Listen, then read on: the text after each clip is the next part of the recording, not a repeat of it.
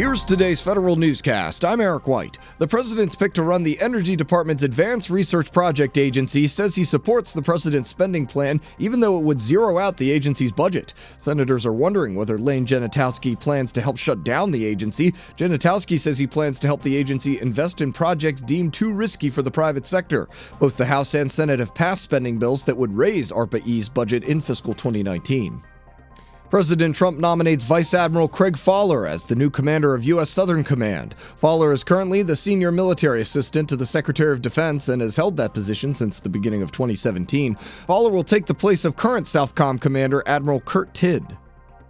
Carlin Kapenos is named the new director of the Defense Information System Agency's Office of Small Business. Kapenos spent 22 years working in contracting and with small businesses. She's been an employee with DISA since 2015 and served as the chief of the Acquisition Resources Branch.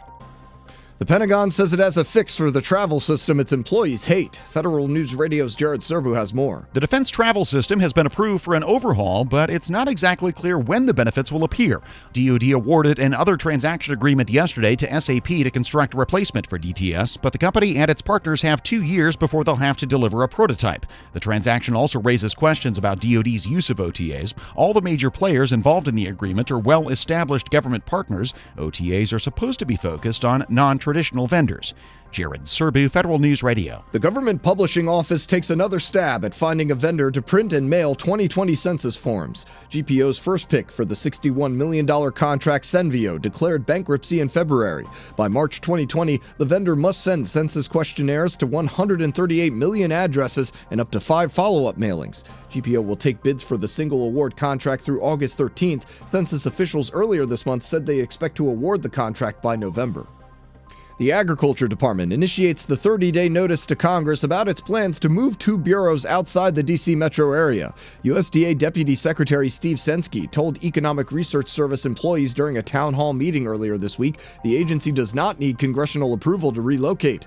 USDA also releases a notice inviting other cities to propose a relocation plan for ERS and the National Institute of Food and Agriculture.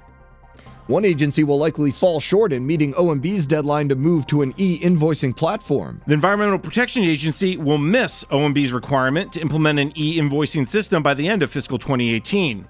And that may be putting more than a billion dollars a year at risk. The EPA Inspector General finds in a new report the agency isn't taking advantage of prompt payment discounts, is not avoiding interest penalties, and is not performing critical oversight duties.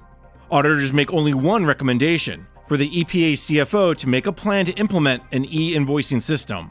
I'm Jason Miller. We get the Merit System Protection Board's take on the Civil Service Reform Act of 1978.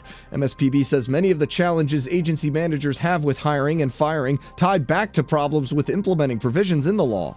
MSPB also compared the top 10 occupations in 1977 with the most populous federal jobs in 2016. Clerks, secretaries, and clerk typists were the three most populous federal positions in the 70s, while program specialists, IT specialists, and nurses made the top in 2016. The Food and Drug Administration has officially launched its long awaited hiring pilot. FDA cut unnecessary steps and people out of its hiring process. It used to take the agency as many as 550 days to fill some positions. It says it hopes it can fill most positions in 80 to 140 days under the new hiring process.